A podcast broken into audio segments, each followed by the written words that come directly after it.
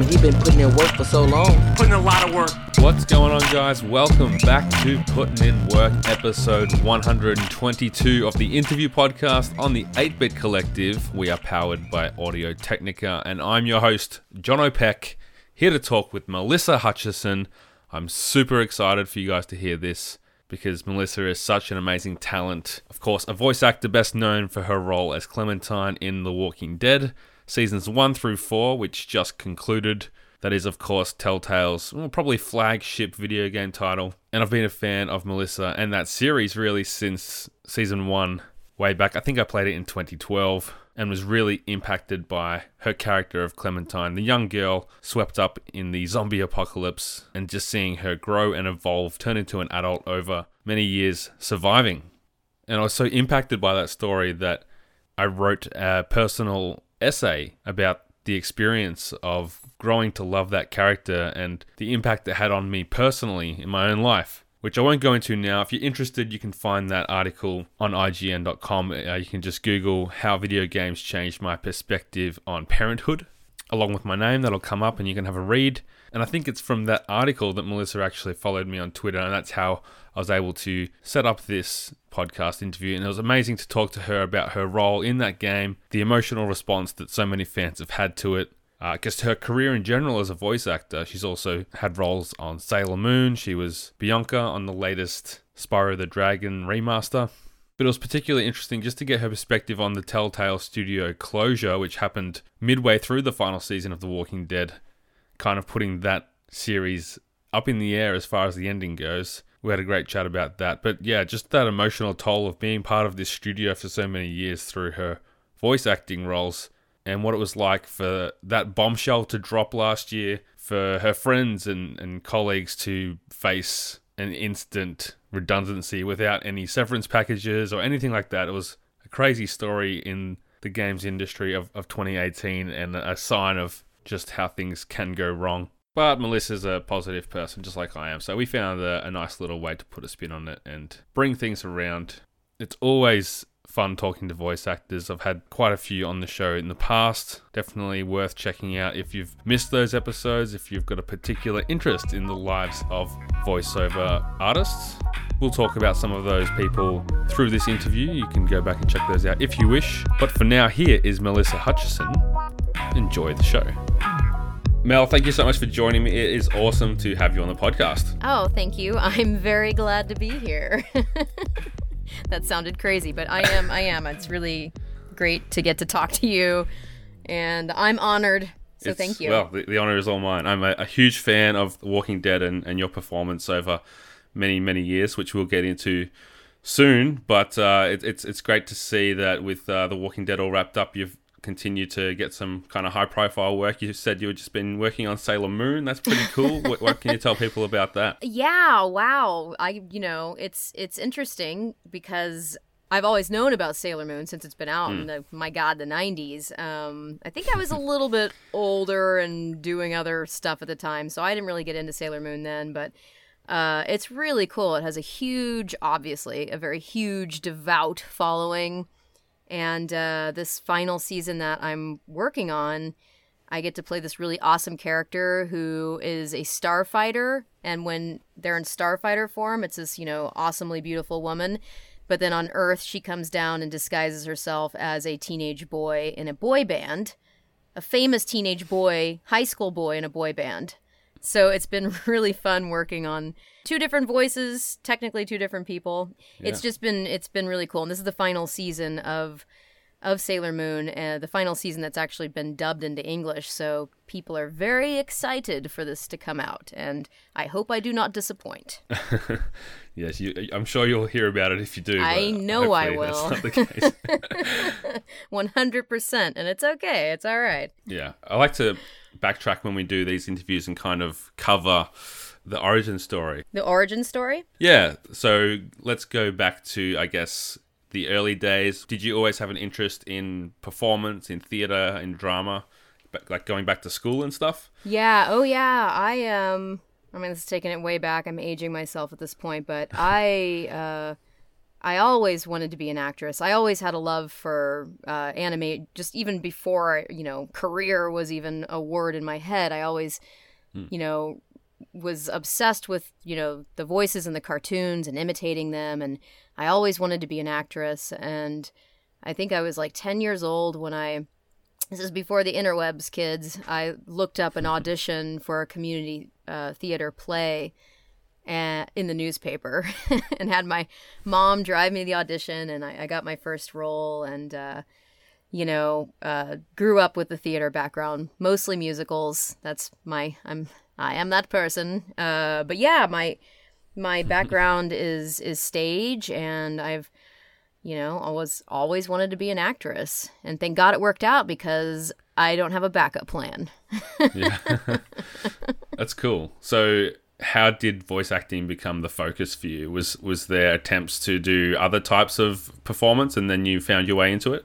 Um, no, not you know, actually I you know, without getting into a long detailed story of my life, I when I was in my late teens, I kind of you know, had to shift about in in living going from living with my mom in San Francisco I had to move back to Missouri where I'm from to live with my dad. And I I kind of fell out of acting for a while and I just did what young people do and just kind of I don't know had fun for a few years. And uh, I got back so I I was let's see in my mid almost mid 20s and I was you know working a job that I was just kind of miserable. And just felt like, what am I doing? Um, and just just kind of soul searching, like, well, what makes what makes you happy, Melissa? And it's acting, and it always had been. So uh, this is where a little bit of luck plays into it because I went to high school and school, where school also plays into it. um, with a good friend of mine who is still uh, my agent in San Francisco, Nate Tico, and uh, he he had become a an agent uh, for voiceover, and I just went in to like check in with him and see what I had to do to get started and just seek advice. And he started bringing me in for auditions. He knew I had a background, mm. so that did play into it uh, in acting. But um, you know, and that's just kind of what propelled me into that that line of acting. Um, because you know at the point where i was doing my soul searching i also was you know yes acting came up as the thing i missed doing but i also went back to my love of making funny voices and and just i knew that there was an industry for it in san francisco so i was like well hell i'd like to do that i think. That's cool. So did you find that you enjoyed it a lot more than i guess i'm going to say normal acting for lack of better term like performance live action, I guess, in that it, it's so different and it's it's just about the voice, or was it just that that's where you seemed to uh, be successful, so you continued with it? Yeah, I mean, I don't know to, to put into words. Like I would never turn down an avenue of on camera or stage, even at this point in my life. So it wasn't like a voiceover so. Uh, so unique in the acting category and it's so specific because you know obviously all your work well, mm. besides performance capture now, most of your work involves being in a studio. And, you know, I don't know. I just, once I got the bug and started you know, going for it and, and make it sound like I just walked in and immediately was like, I'm a professional. Like it took years. Trust me, people. This was not overnight. Like it took a lot of work to to get to the point of even being able to quit my day job. But, you know, we're a little bit spoiled, us voice actors. I mean, unless you're doing performance capture, which is long days on set, most gigs are at the most four hours and. you, you go into a hmm. studio and you have the time of your life and you get paid and you're like nothing but gratitude so it it makes the daunting like again i would love to do on camera work but you know it's it's kind of it's definitely a different game to play so i just i'm just really comfortable in the studio and mm. but i would you know i've done some performance capture and and i really like the blending of those worlds because it's kind of it's not kind of it is it's it's like theater on camera and voiceover in this perfect marriage so uh, I I definitely would love to do more of that and and uh, hopefully yeah. will I mean, it, it sounds pretty cool to be able to sit at home in your pajamas and just record lines of dialogue and email it off to the developer or whoever's asking for it. But yeah, I'm, I'm sure that there's different days where different things are happening all the time. Yeah, yeah, and there in there, are, you know, ebbs and flows, ups and downs. It's you know, it's still playing the game. You know, every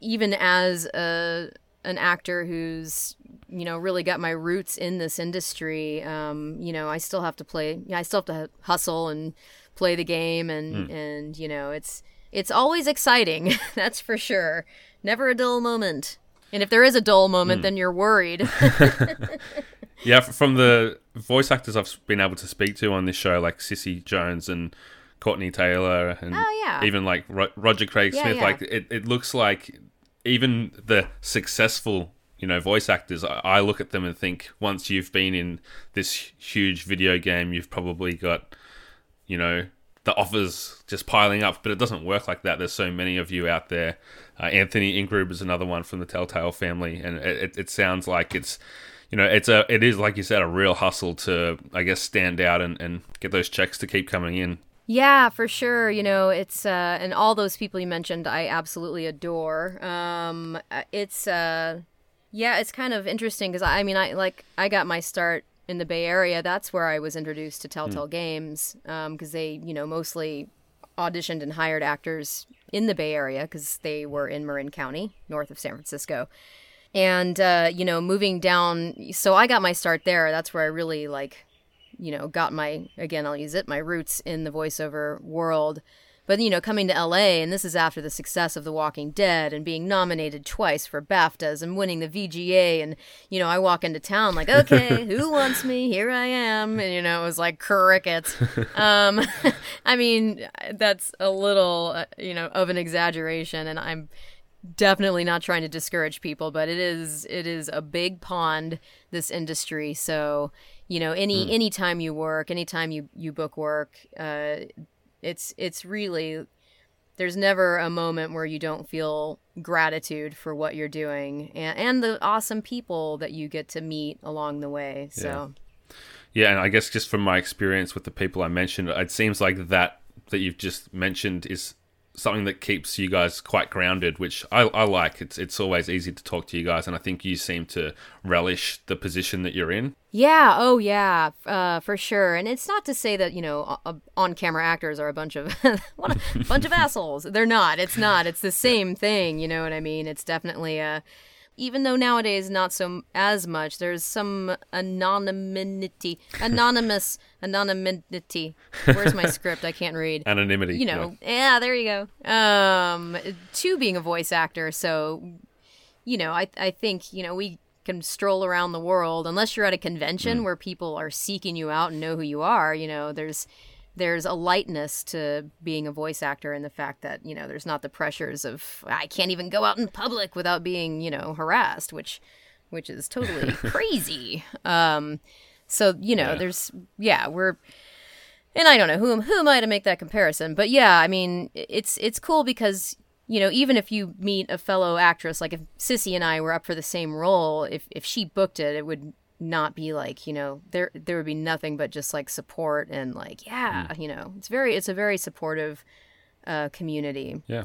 Yeah. And you touched on before kind of that grind and that hustle to be able to quit your job and that's really something that i'm interested in on this show as we hopefully have some listeners that you know would be aspiring to do the kinds of things that you've done. So what was that process like? What did it take to get to the point where you could take that leap and leave behind the, I guess, security of uh, you know traditional work to, I say traditional, but like non-creative, right, free, freelance contract style right. work of an actor. Well, you know, uh, I I have this conversation. I you know, it's funny. I look back on when when I was able to. I mean, I I started so long ago that it was actually before the time of being able to audition from home, record from home. At least it wasn't as mm. common. So I still had to go into my agency anytime an audition came through, which meant I had to have a job that was flexible enough for me to be like, hey, I need an hour and a half to get into sure. San Francisco to record. I'll be back. You know, uh, it takes it takes commitment. You really, really, really need to want it and you also have to believe that it's going to happen. Like truly, it's that fake it till you make it. Even if you mm. don't believe it, you know, and you have your moments of doubt, you have to like just pretend like you're already there. You know, because I do talk to people who have amazing voices and acting backgrounds and I'm like, "Well, you know, it, you know, if your agent calls you, it, say you have an agent and they call you at 4 p.m. saying, "Hey, you have a session at 9 a.m. tomorrow. You need to you need to be there." So it's tricky, but uh, you know, I I found work. I was working in a grocery store, um, and they were, you know, my God, if there was ever a, a speech, I'd like to thank, you know, my my managers that I that I worked with at that store. I was in customer service, and they were so generous and kind to me and flexible and you know, I look back on that, I'm like, man, I don't, it would have been, I mean, you can always get a job waiting tables at night. What I'm trying to say is you have to commit and you have to, you can't, it's not something that you can half ass do or like, well, in my free time, it'd be fun to make some extra money being a voice actor. It's like, no, it's a full commitment. But, you know, if, if you're in that mindset, it will happen. And I'm a firm believer in manifestation and and visualizing and making your dreams come true. Hmm. Do you have a vision board above your bed? I do. I have three. Really?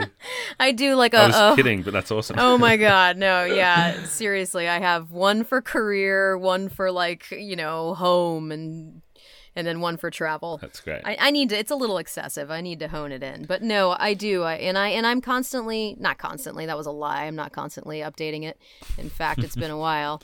I need to do that. But no, I mean I, I do. I look at it and you know, I just put words on it that are even just like, you know, abundance and I can't I can't turn around to look at it. I can't see it you know, like no boundaries and I pictures of Los Angeles and, and Pixar characters and you know, I mean I and I stare at it and I look at it and I wake up in the morning and even if I'm in a shitty mood or I'm not in a place of feeling good about or in a slump, a work slump, I look at it and I just you know, visualize myself being in a studio, recording, working with other actors, seeing myself as a cartoon character.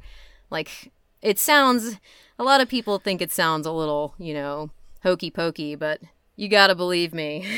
well, it it, works. looks like it's working. yeah, I know, right? so, on that topic, The Walking Dead, that's what mm-hmm. we're really here to talk about, I guess, in, in some ways. Shut up, lady.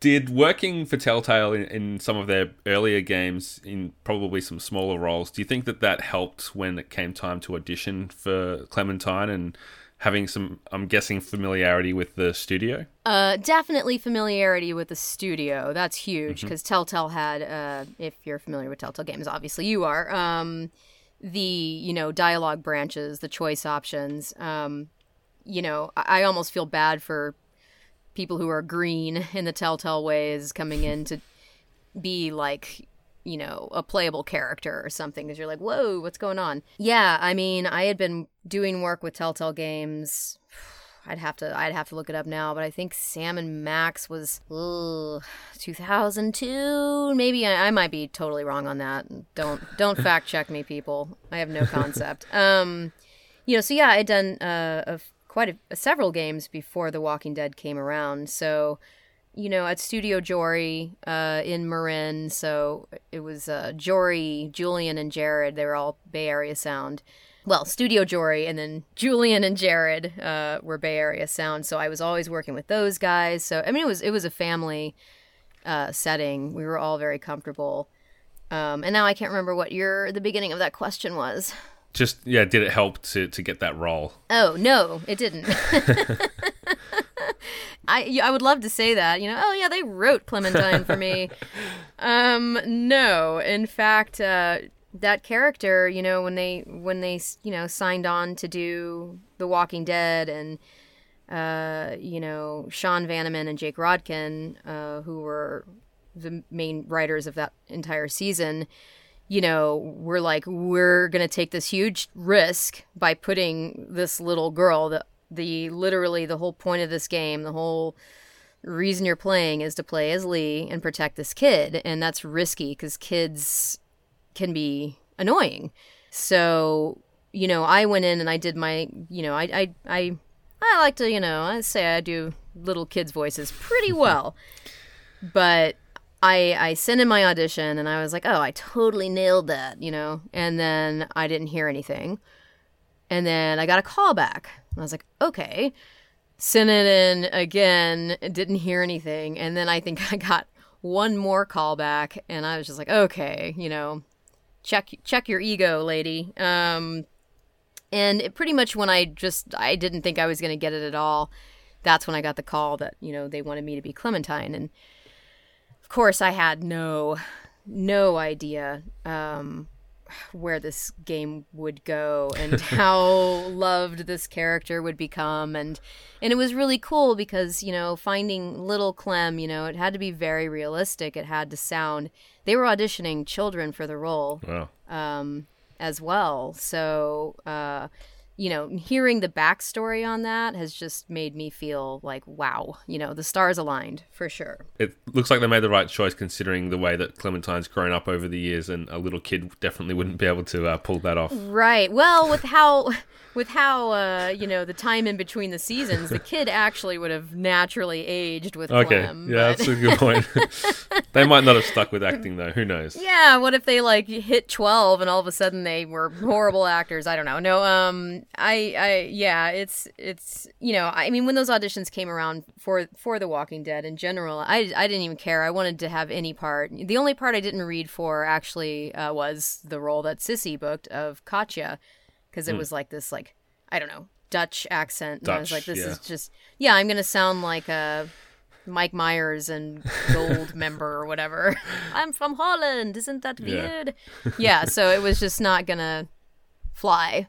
Sure. Uh, and she did an amazing job, so it was meant to be. So, did you have uh, any idea from auditioning or even in the early days of recording dialogue for that game that it would be the phenomenon that it was? That the season would be, by the end of it, one of the, still, I think, years later, one of the pinnacles of storytelling in uh, video games? Yeah, I mean, I not to the extent, no, because Sure. I didn't even know that you know, Game Awards even existed. That's how out of the loop I was on that. but you know, going into the studio and reading the script for the first time, uh, and and just seeing like how nailed down the writing was, and how like like the story was just it was it was crazy. I mean, all of us. I can speak for you know. I've, I've done you know interviews with Dave Fenoy who played Lee. I mm-hmm. mean, everybody that worked on the game.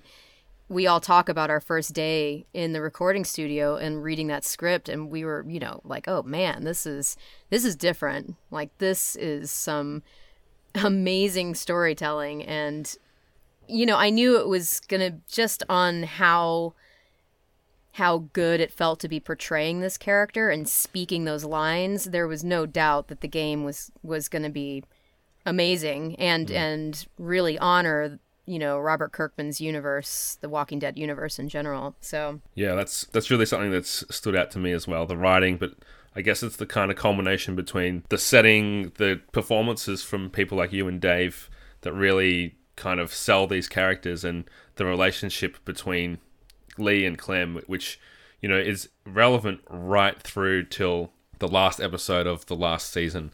Um, like f- for me, any any time Lee's name even comes up in that game, I get like choked up, and I'm just like, oh Lee, Lee.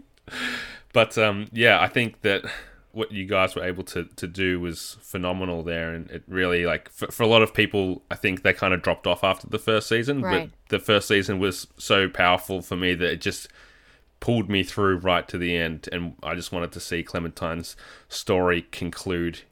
Uh, hopefully in a happy way. We won't go into spoilers right uh, mm, qu- quite yet, but um, I think that you know the performance that you were able to do in that first game really started that feeling, especially for me. And I, I even wrote an article on IGN about this, but that sense of wanting to nurture this character to protect Clementine to to make sure that nothing would ever happen to her. I think that that was really uh, came across as as a kind of a unique thing in a video game to me. Did you?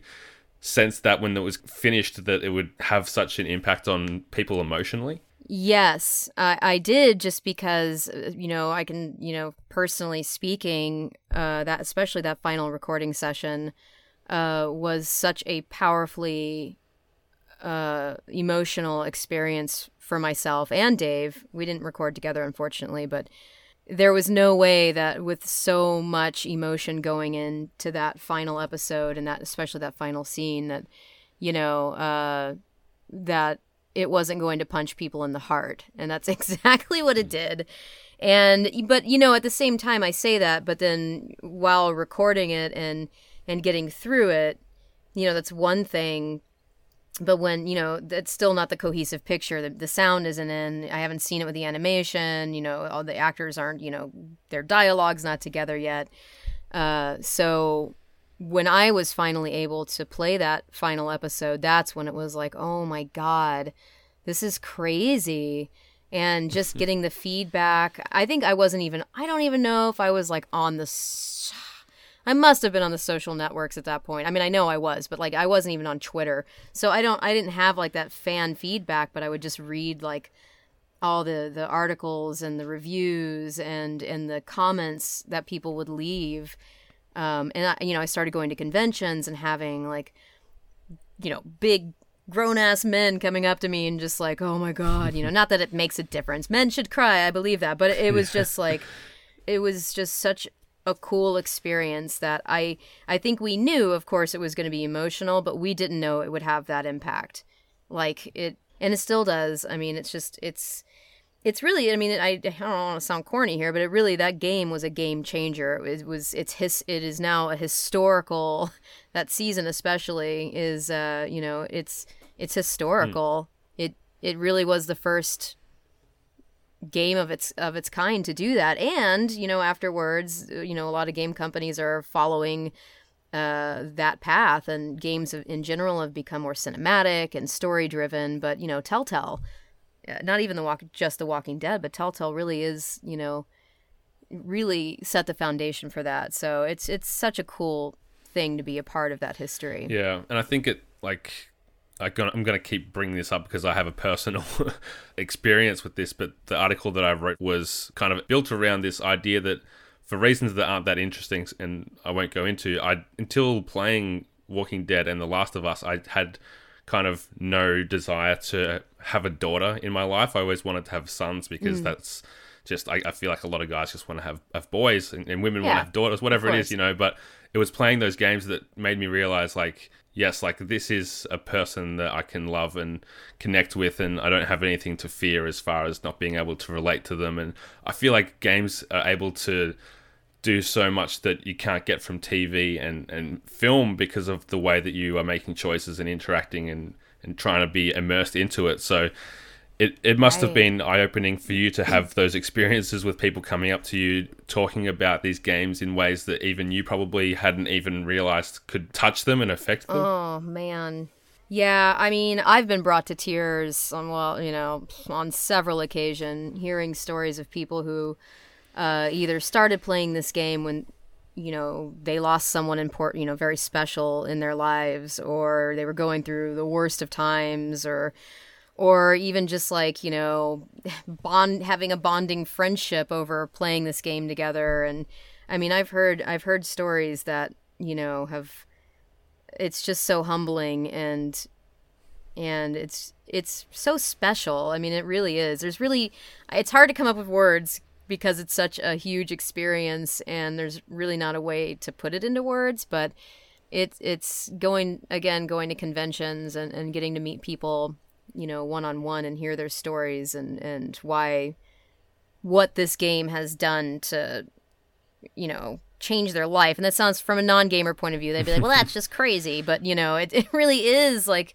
this amazing experience. And um yeah I, I don't i mean it was just all i guess meant to be. And but at sometimes i'm like wow I, what did i do to what did i do to deserve this? You know in the best way possible i say that sure and so after that first season i guess the shift focused more on clementine and, and your performance even probably progressively more and more as the seasons went on so it must have been great to kind of be able to bear that load and kind of have you know a, a more meaty role with some more emotional yeah. range. I guess was it something that you were kind of uh, licking your chops to to be able to dig in? Yeah, you know, it's funny because I, I feel like I was just talking about this with someone. Um, there was a shift, obviously, between seasons one and two. There's some time gone by. Uh, Clementine's now going to be the playable character. And it seems like it would be such this natural move because Her voice, you know, in season one, she's like right here, and she only moves to like right here, so it's not a huge difference. but for some reason that transition in voice was like I don't know. It felt so important to nail down, and you know the you know the writers at Telltale were like this. It's so important that you know she, even though she's you know only a couple years older, she's been you know she's like mentally she's like a strong 16 year old and i don't know i tripped out on that for some reason because it also the pressure of being becoming the playable character uh, the best pressure to ever have, no complaints. But um, you know, I think I sent uh, you know, one of the writers like 17 different takes of what Clementine might now sound like. I, you know, I just wanted to, and of course, you know, immediately it was like, oh yeah, that's that was why did I, you know, stress out about that? But yeah, becoming the playable character, um, to get to, you know, it, it's way more dynamic. You know, now because in season one, you know, not you know, I, I can't even like compare the amount of lines. I mean, I had a lot of dialogue in season one, but now it's like you know, for per each episode uh, of four hour, five six hour recording session to like five or six four hour recording sessions, which you know, obviously in the work front is amazing, but um so much, so much to build on in her character. And again, I would love to take credit for being like, ah, it was amazing. I totally nailed that, you know, but the, it's the writers. There's the writers in that in that aspect uh, and the director. That was Julian Kwasniewski in that and he was amazing uh, during that transition. Amazing director. Uh, but the writers nail it down. They they made my job pretty easy.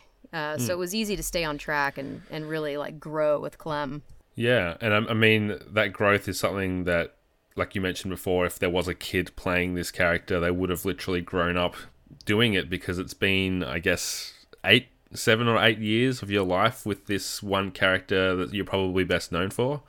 Yeah, it's it's crazy. I mean, you know, going back to meeting people at conventions and stuff or online, uh, you know, chatting with fans, I I meet people who started playing I'm I'm not going to do the math. Hold on. Again, don't fact check me, but they start playing when they're like you know 11 and now they're starting college you know that's a huge that's a lot of transition in that time period and it's and it's cool because they got to yeah age with clementine and um and uh, a- and as an actor of course you know it's it's one thing to play a character for years and years and years and years. One character i mean that's you know how cool and amazing is that? But to get to actually age with this character and grow up and go through the transitions of being a small child to a teenager in a zombie apocalypse um i i just you know it, it's again how to what did i do to deserve this uh it's been it's been really really an awesome challenge as an actor Yeah. And I think it speaks to your performance that each iteration of Clementine being, I feel like maybe two or three years separate each each season. Every time it's it's very believable, it's very grounded, and you feel you can just feel Clementine becoming a, a product of this world around her, toughening up and, and just growing up way too quickly. I guess like I think the last season she's meant to be sixteen or seventeen, but mm-hmm. she's talking like a you know 30 year old war veteran or something so it's it's cool to to see that and like the nuances in that as well Yeah, and what's what's really cool about the I mean there's what's really cool. What one of the many things that's really cool about the final season is it's interesting because in seasons 2 and 3 and this is me. I'm a huge fan of the game, so sometimes I speak as Melissa the fan sure rather than Melissa, you know, I'm not critiquing, I'm not saying anything. So nobody, you know, quote me on this. But in seasons 2 and 3, you know, she's with except for I think, you know, Gabe uh, in season 3, but she's around adults who are like, you know, kind of like, what are we doing? You know, ask the kid. You know, the Clementine's in the situation of like, oh my god, I'm surrounded by idiots. So at least in, in season four, she gets to this place, except for Javier. I think her and Javier had a really, uh, really cool chemistry.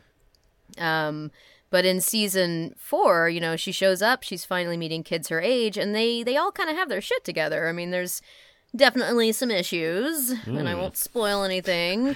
But um, you know, it's not one of these like you know, it it just feels like she's finally met this cohesive community that you know she can be a part of, and as uh, basically a now mom, she's found this place where she feels like, oh, I think we could like hang out with these people and and get off the road and be secure for a little while. secure, ha ha ha. But you know, as secure as possible. Now, was it as traumatic for you as it was for me every time watching Clementine get ripped to pieces by zombies when you don't press the right button quick enough? Oh yeah, yeah. It it is. It's it's selfishly kind of fun because I always like to hear my death scenes. Okay. Like, yeah. oh, which scream did they use for that? oh, all right. Um, yeah, and you know, honestly, I ha- I have to be honest here, people. I am horrible, horrible. I have a I have a PS4, and I can't. Uh, God, during the like, you know, slamming on the X button or whatever, I'm, I'm not very good at it. I tend to die several, several times before getting through those scenes. Yeah, it's. uh I like the the last season. They've added a bit more nuance to that. It's not just mashing a button or whatever. You have to actually. You have to be paying attention in this season to, to survive, I think, which is Right. which is a good little tweak. I've been playing it with my wife. I always make her play the Walking Dead games. She's not a really big gamer, but that's a, a great thing about the series is it's accessible and she's uh, had a little bit of trouble with, with some of those scenes, but I'm there to uh, make her mad with my instructions and directions. So it's it's alone. it's fun for everyone. I can do it. Yeah. Uh, so I guess this is where we talk about the Telltale closure and that happening midway through this final season. That must have been um, a pretty crazy thing to experience from this documentary that I just watched. This Noclip documentary about some of the Telltale stuff. You had just recorded your final Uh, dialogue yeah. when they got the news, and I don't know if you found out till later, but yeah, I guess being that close to all those people there must have been a pretty crazy experience. Yeah, what a day. Um it, it goes down in the history as I mean, it was yeah, so I was in the middle uh about 2 hours into the recording session for uh the final episode. Uh and actually Jack Fletcher, who directed the season, amazing, love him so much. He actually had me start, and this is before he knew it was going down, so it was kind of weird. It was like, ooh, uh, it's interesting how this how this happened. But he actually had me start with the very last scene, which um, was, you know, he directed me to a place where I mean, I was blubbering, crying in the studio, like it was yeah, I, I can't remember the exact words he used, but you know, he has me do a, a run of this particular ending scene, and and then he gives me this direction where he's like, "Okay, I want you to do this scene again. I want you to speak it as Clementine, but knowing, but but also as Melissa, knowing that this is the very last time." You're going to be playing Clementine, and I just lost it. like, oh god, you know, I I was a mess. I mean, it, and it was just this beautiful direction, and it was this awesome moment. So, you know, we get through that, and then uh, two of the writers that were in the room, uh, Kent Mudle and Adam Douglas, were in the room, and they got called to this mandatory, everybody must attend meeting. Uh, and it was kind of like, oh, okay, weird. So they left the room, and you know, Jack and I keep trucking on. Although, I mean, at this point, Jack was uh, feeling, I don't know, I could sense that there was like a, huh, what's going on? And you know, I I was in LA, and he was. Uh, this is over Skype that we were seeing each other. Um, I was in LA, and he was up in San Francisco, and Joe Mueller, who is uh, was the head VO uh, guy at Telltale, um, pops his head in the room. Jack puts me on mute. They chat for about 20 seconds. Jack comes back on and says, uh, We have to stop. And I'm like, Okay. You know, like for the day, like what's going on? And he mm-hmm. couldn't, he's like, I, I can't, uh, we just, we have to stop. And, and he was like, You know, Mel, I'll, I'll, I'll, I'm sure I'll see you soon. And I was like, or I'll see you down in LA or something. It was just um, it was totally cryptic. And my, I'm going, what? And everybody in the studio is like, what's going on? We were all very confused as to what was happening. So I, I left, you know, and uh, immediately went out to my car and called my very dear friend Jason Latino, who was one of the leads for what would have been The Wolf Among Us. they were working on that, and I called him and was like, you know, what's going on? And he was just like, kind of in this like dazed and crazed voice, was just like, we're gone, we're done. They're closing the doors, we're done, we're shutting down. And I, you know, finished my conversation with him and then proceeded to cry myself into a pained state for about 24 hours straight. I can laugh now. It's Yeah. not funny. It's still horrible and tragic, but Yeah, it's it was definitely one of the kind of you know, despite maybe some warning signs, it was one of those things that took a lot of people by surprise. It seems. Yeah, well, you know, there oddly, yeah, there were warning signs. You know, the year before they they did a massive layoff of 100 employees and that was that was devastating. I remember calling my friends and just in tears just crying of the people who I'd worked with for years that had just been laid off and hmm. that was horrible. You know, of course, selfishly, there there was the like, holy crap, this is this is the end hmm. that Clementine gets is the no end. But even more so, it was it was definitely it just felt Yeah. it felt like a death. I've I've been in pain in my life. I've I've been through deaths. I've been through you know, you know, losing loved ones or you know, it's it's it was a very similar uh ending. in the fact that thankfully all those beautiful souls are still alive, but you know all these people who I've worked with for years are now jobless in the Bay Area and this game company that I grew up with as an actor is now no more and uh it was it was it was harsh. It didn't feel good in any way shape or form. Yeah, and I can imagine, despite being, uh, I guess, a, a voice actor, uh, whether it's you're defined as a contractor or a freelance Right, or whatever right. it is, like Yeah, you're technically not part of the Telltale development team. Yeah, you're uh, exactly. I'm I'm free agent, you know. So um, it it's nothing like just all of a sudden, especially living in the Bay Area. I don't know if everybody out there knows, but it is. I, I it might literally be the most expensive place to live in the world at this point. Um, it's it's not the kind of place where you want to all of a sudden be jobless. But on the other end of that, and you know, you gotta always find the light. Uh, it was a really beautiful time of uh, game companies uh, in the games industry opening up and saying, "Hey, you know, s- people reaching out and saying we're hiring. You know, Telltale folks, please, like, you know, send us your info. We've got this position." And and I mean, and the fans, the the people, the fans of Telltale games in general, it was.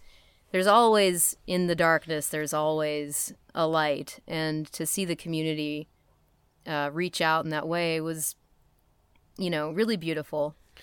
Yeah, and it was. I think especially because it was during that final season of The Walking Dead, it hit me pretty hard because it was this feeling of this is meant to be the ending that Clementine deserves, and we're not even going to get that. Like it was a, a total feeling of like this. This can't be it. Like, did you have a sense that they would find a way to finish the season? No, I did not. I didn't. It, and you know, and it's funny because in my in my gloom and doom, and then trying to recover, trying to like actually recover. I I don't know why I didn't think like oh well maybe Robert Kirkman will step in. Maybe Skybound will step in. I don't know why I didn't even put that on my radar. Uh I was you know and, and not just have someone step in. It had to be done like i actually felt like nervous because there were rumors like oh well maybe another game company will or you know i don't know another game company will pick it up and, and restart it. But then i'm like but i don't feel good going forward unless i'm working with the people who wrote this story who crafted this game who animated this game who put all this work into this game. So uh, you know i just i i didn't i didn't even think about it. And it's interesting because i was actually in missouri visiting family and i got a call from dan murray who's the vice president of skybound games and I didn't pick it up because I was about to go out, and I was like, you know what, I can't even. I'm I'm actually finally kind of making some progress with with with healing. So I was like, I just don't want to. I don't know what's going on, so I'm not going to answer the phone. Mm. And I love Dan. No offense to Dan, but I was just like, I don't know what this is about, and I'm not going to go there. Whatever. I go out for the night, and I we're in an Uber ride home, and I happen to check Twitter, and it was just like you know, congratulations, you know, Clem, you know, still not bitten, Clem moves on, or Clem's gonna live, or blah, blah, blah. And I was like, oh my God, okay, what is happening? And it was that day that Robert Kirkman announced at New York Comic Con on the AMC panel, which was awesome, that he was going to uh, continue, he's going to finish Clem's story, and he was gonna, you know, hire back, you know, as much as a team as possible to finish, uh, from Telltale to finish her story. And, uh, you know, that's when I was, you know, and it wasn't like this instant, like, woohoo, yay! I still was like in this kind of PTSD thing of Yeah. like, uh, feeling like, well, I guess uh, basically I had to reach out to as many of the Telltale folks from that season and, and say, is this true? Is this happening? Have hmm. you been talked to? And then when they were all like, yeah, yeah, yeah, yeah, you can feel good about it. I was like, oh, okay. That's when I started feeling good about Yeah. it. Yeah, it's it's kind That of was a really long story. No, Sorry, that's, listeners. That's what people want to hear. They don't want to hear me. so it must have been a relief to see it come out and be of the same standard and really get to finish that story that deserves to be told. Like it was a relief for me, but for someone that has actually put sweat and tears into it, I don't know if there was blood, but uh, you know, to to have all your work done previously, you've recorded the dialogue, and it was just sitting there to to see it actually see the light of day and have people and fans be able to experience that ending, which I think was done really well. yeah. Must have been great from your perspective too. Yeah, you know, this final season, uh, you know, before Telltale shut down, and, and you know, this this final, this is a fan driven game. All their games are fan driven. Uh, this one in particular uh, is there's so much, yeah, blood, sweat, and tears, and painful choices that people make. And uh, this season was being made to honor the fans and their choices and honor their love for this character, for Clementine. Um, so yeah, the fact that it, I mean, when it wasn't, when I didn't think it was going to get finished, uh, and you know, it was extra sad just because episode three was basically in the can. It was done, but it was just there, you know, wasn't going to get released. So, um, to have that revived and God bless you, Skybound. God bless you, Robert Kirkman. You know, to have them step in and like to do this for the fans. It wasn't like this, ah, we can, you know, we'll make millions. You know, it wasn't even a decision based on that. He was like, she's a huge part of our universe. We got to finish the game. Like, it's as simple as that, you know, and it's just like it, this final season coming out. And I, you know, I mean, I don't, I'm not a critic of any of the seasons. I've loved my entire experience, all, all four seasons, but this really was truly to honor the fans and, uh, and I, you know, mission accomplished if you were to ask me. So it, it feels amazing that that it got done. It feels there's closure. If there wasn't closure, it would feel pretty crazy. Yeah, it's you know we all have a TV show that got cancelled without a proper ending. And Yes. it's, it's it's like devastating to, to look back at whether it's you know Firefly or something like Oh, that. And it's like, oh man, just if if only you know. That's the but worst. To, to to to get it actually that payoff is is such a sweet thing. So Yeah, I- all's well, it ends well, and and hopefully the Telltale folk can bounce back too. Yeah, you know, I mean, I know that there. I'm sure there are people out still out there, you know, looking looking for employment, and you know, yeah. The thing with it is, is uh, this is an unfortunate, and it's not just Telltale Games. It's the games industry. There's a lot of shift, and I think, you know, with the closure of Telltale, uh, you know, in the past months, there's been, you know, it really brought up and I think this is just the reality of the industry. So, but it, it did bring up like the hours, the crunch time that that these employees, you know, video, you know, developers go through of, you know, proper work ethic. You know, it, you know, not just with Telltale Games. Other people were like, yeah, actually, this like whole like crunch to get stuff done and work conditions, and you know, it's it's a reality of being in the game industry and and any job. Sometimes you have to really hmm. crunch, you know, you know, dig down and go for it and have long hours. But it it brought up it it brought up some you know interesting points of of what needs to what can be improved with the work conditions at game companies. Sure. So, Mel, what would you say has been the hardest point of getting to where you're at now? Like, what's been the greatest challenge you've had to overcome to be a successful voice actor? Huh. Oh, golly. Wow. I gotta think of something. Sorry, my brain. All that that took so much brain energy to go relive that. Uh, nothing. It was super easy. No, I'm just kidding. That was a joke. Um, I I would have to say, God, of becoming a voice actor. I think it's just Just getting work consistently and yeah. yeah, yeah. I mean, it's funny because you know I've I've been doing this for a real long time at this point. You know, God, I think 19 years. I want to say.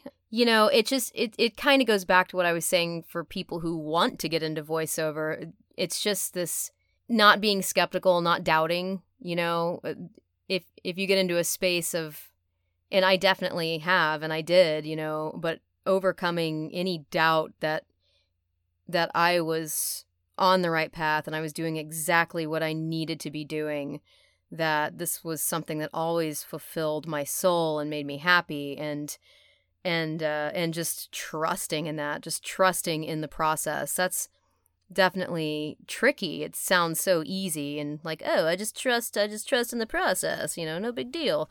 But um there's a lot of anxiety that that comes with that you know you're you're the ups and downs and i would say that's probably the biggest hurdle of and and you know i when I was working my awesome uh, job that allowed me to get started in this industry, you know, it was it was actually hard for me to quit that job because it was a scary step to take of like, okay, this is a paycheck I get every 2 weeks, you know, I've got the health insurance, I've you know what I mean, like so uh, mm-hmm. just I think just trusting that it, yeah, it's a big leap. It's it's leaving that consistency and and kind of diving into the the unknown honestly. But um yeah i think i think just gaining that trust that what i was doing i was meant to be doing and uh, was probably the biggest hurdle getting started at least. Sure.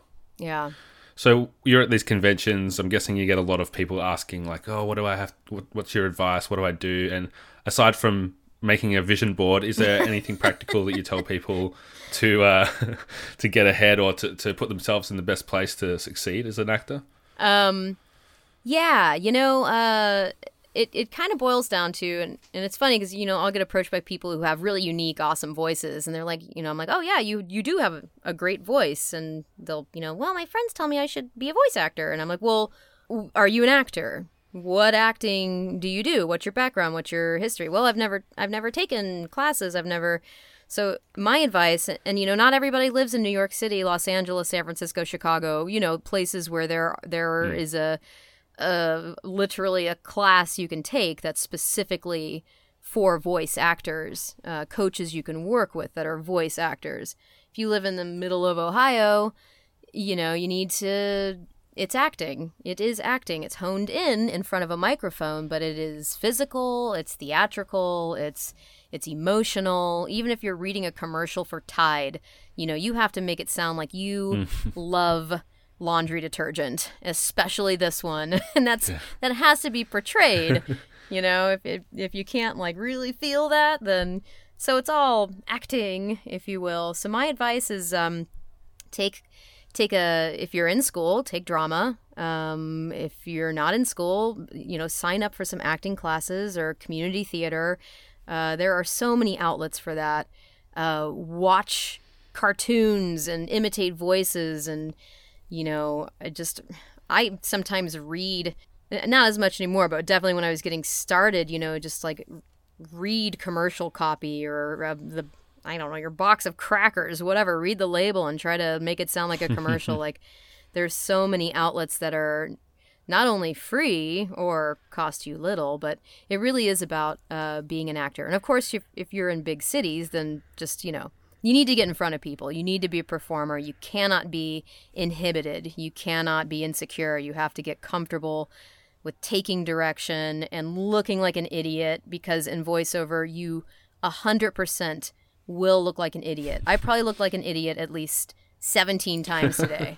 so it's just a matter of like really getting in there and, and becoming comfortable uh, performing in general. So that is my advice. There's also Tara Platt and Yuri Lowenthal wrote a book called Voiceover Voice Actor. Uh, it is a comprehensive book on all the information you could possibly want how to get into the industry how to be in the industry how to you know get started demos tralala also uh, Dee Bradley Baker. If you just google Dee Bradley Baker i think it's so you want to be a voice actor or i want to be a voice actor Dee Bradley Baker. If you just google that i want to be a voice actor Dee Bradley Baker this uh, you know, he put together another really amazing, like, go to, uh, awesome read on the interwebs that gives all kinds of amazing information on what it takes to get into the industry. Because everybody's journey is so unique. Mine is ridiculous. I basic, you know, I went to high school with my agent. It took a lot more than that, but if you didn't go to high school with your agent, there are hoops you have to jump through to you know to get the agent. So uh, so yeah, check that out. Yeah, it definitely. It seems like something that's different. Each voice actor I've interviewed has had a completely different story. You know, Anthony Ingruber was YouTube videos and auditioning, like doing impressions, and that got him, you know, a role in, in the Batman Telltale game, kind of. And He was young Harrison Ford and Yeah. uh, young Harrison. I can't remember the movie because I can't of remember anything. Apparently, interviews always make me seem like I have the like the worst memory on the face of the planet. I don't know nothing. Uh, yeah, Anthony Ingruber. Yeah, he and well, he's amazingly talented. Yeah. Uh, really cool dude. But yeah, there his journey into voiceover, like you said, was Hmm. you know doing YouTube and Yeah.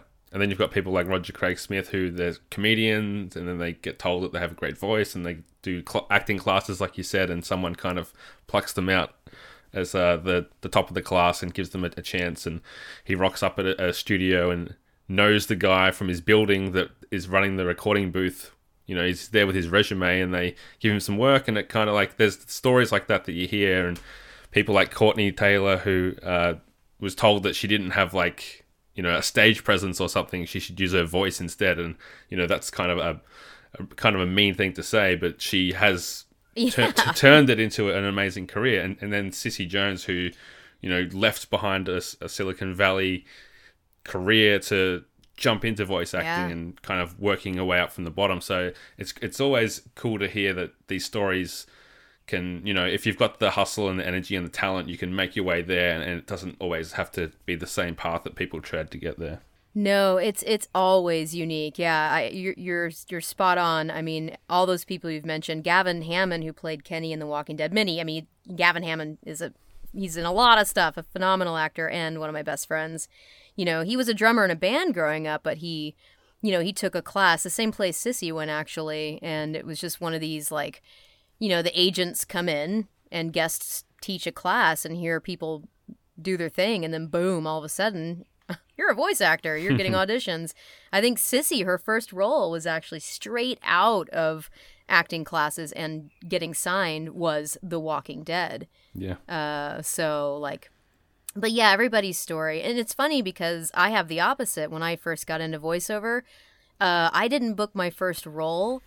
It was almost a year before I booked my first role. So it's not like if you're getting into voiceover and you're not immediately like booking work left and right, even if you're only, you know, whatever, don't give up. I sure didn't, and you know, it. I definitely had plenty of opportunity to feel like, oh man, what am I doing? This is not going to work. Uh, so yeah, every path is is unique, um, but I think that is something in common with a lot of of the people who you just mentioned. Is it's what they want to be doing, although they may not have known it until all of a sudden they're doing it. but it, it's it's kind of a once you're there, you're like, oh yeah, this is this is what I want to be doing. yeah and then you've got people like the guy that uh, Rob Wiethoff, I think, from Red Dead Redemption, who like he's done six acting roles in his whole career, and half of them are that video game. So, you know, and he still just gives an amazing performance. It's it's like he's just been plucked out of nowhere. So, you never know. Yeah, totally. Yeah. All right. Well, the last question I have for you, Mel, I ask everybody if you could do anything and know that you wouldn't fail, what would you do? Oh my god, you should have sent this to me three days before this question arrived. Uh, say it. Want to say it again? If you could do anything and know you wouldn't fail. God, I could do anything and know I wouldn't fail.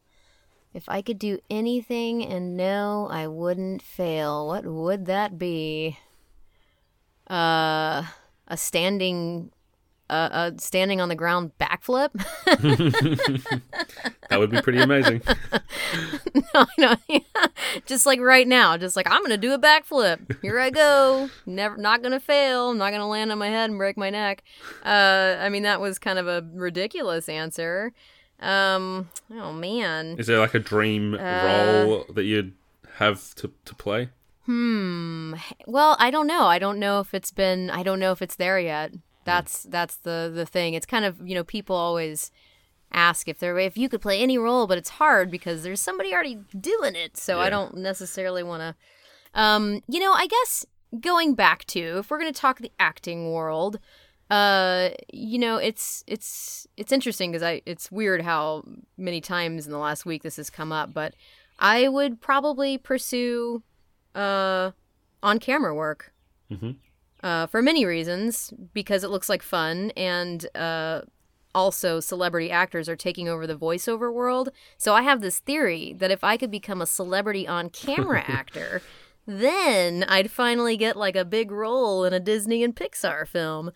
Um, so basically i just need to become a famous on camera actor. And i i would go for it and and uh and maybe i will In this hypothetical, though, you could have skipped all that and just said, "I want to be a, a Pixar voice actor." Oh, well, I like my I like my roundabout story, but Okay. that that's like, but You that's earn it, something yeah. that, yeah, I want to I want to earn it. I want to earn it. That actually, no, I would love to just be a non-celebrity, not just getting those big roles. Yes, I, uh, but I but I. I also mean, Roger don't have did a, it, didn't he? yeah, exactly. So, and, it's good. And I guess I don't look at my career. I just kind of you again. It goes back to like you have to believe that that's just going to happen. So yes, that uh, that's what you just said and what I said in like a really long answer. That's my answer. Hey, that's what podcasts are for. They're for long answers. yeah. Great. Well, thanks so much for taking the time, Mel. Uh, as I have mentioned multiple times, Walking Dead's a huge part of my gaming experience and it holds a special place in my heart. And that's largely in part because of Clementine, that ri- the writing of that character and your performance. So thank you for, I guess, all the, the memories and for this conversation. It's been Aw. really great to, to hear and to get a chance to speak to you. I just, when I went out before, we had a little inter- intermission. Uh, and I told my wife I was talking to Clementine, and she was like, "No, you're not." yes, he is. Uh, yeah. Well, no, I, you know, uh, thank you. I mean, and right back at you. Like, honestly, the the fans of that franchise, the fa- franchise. That sounds like such a impersonal word to use. The fans of that game, the fans.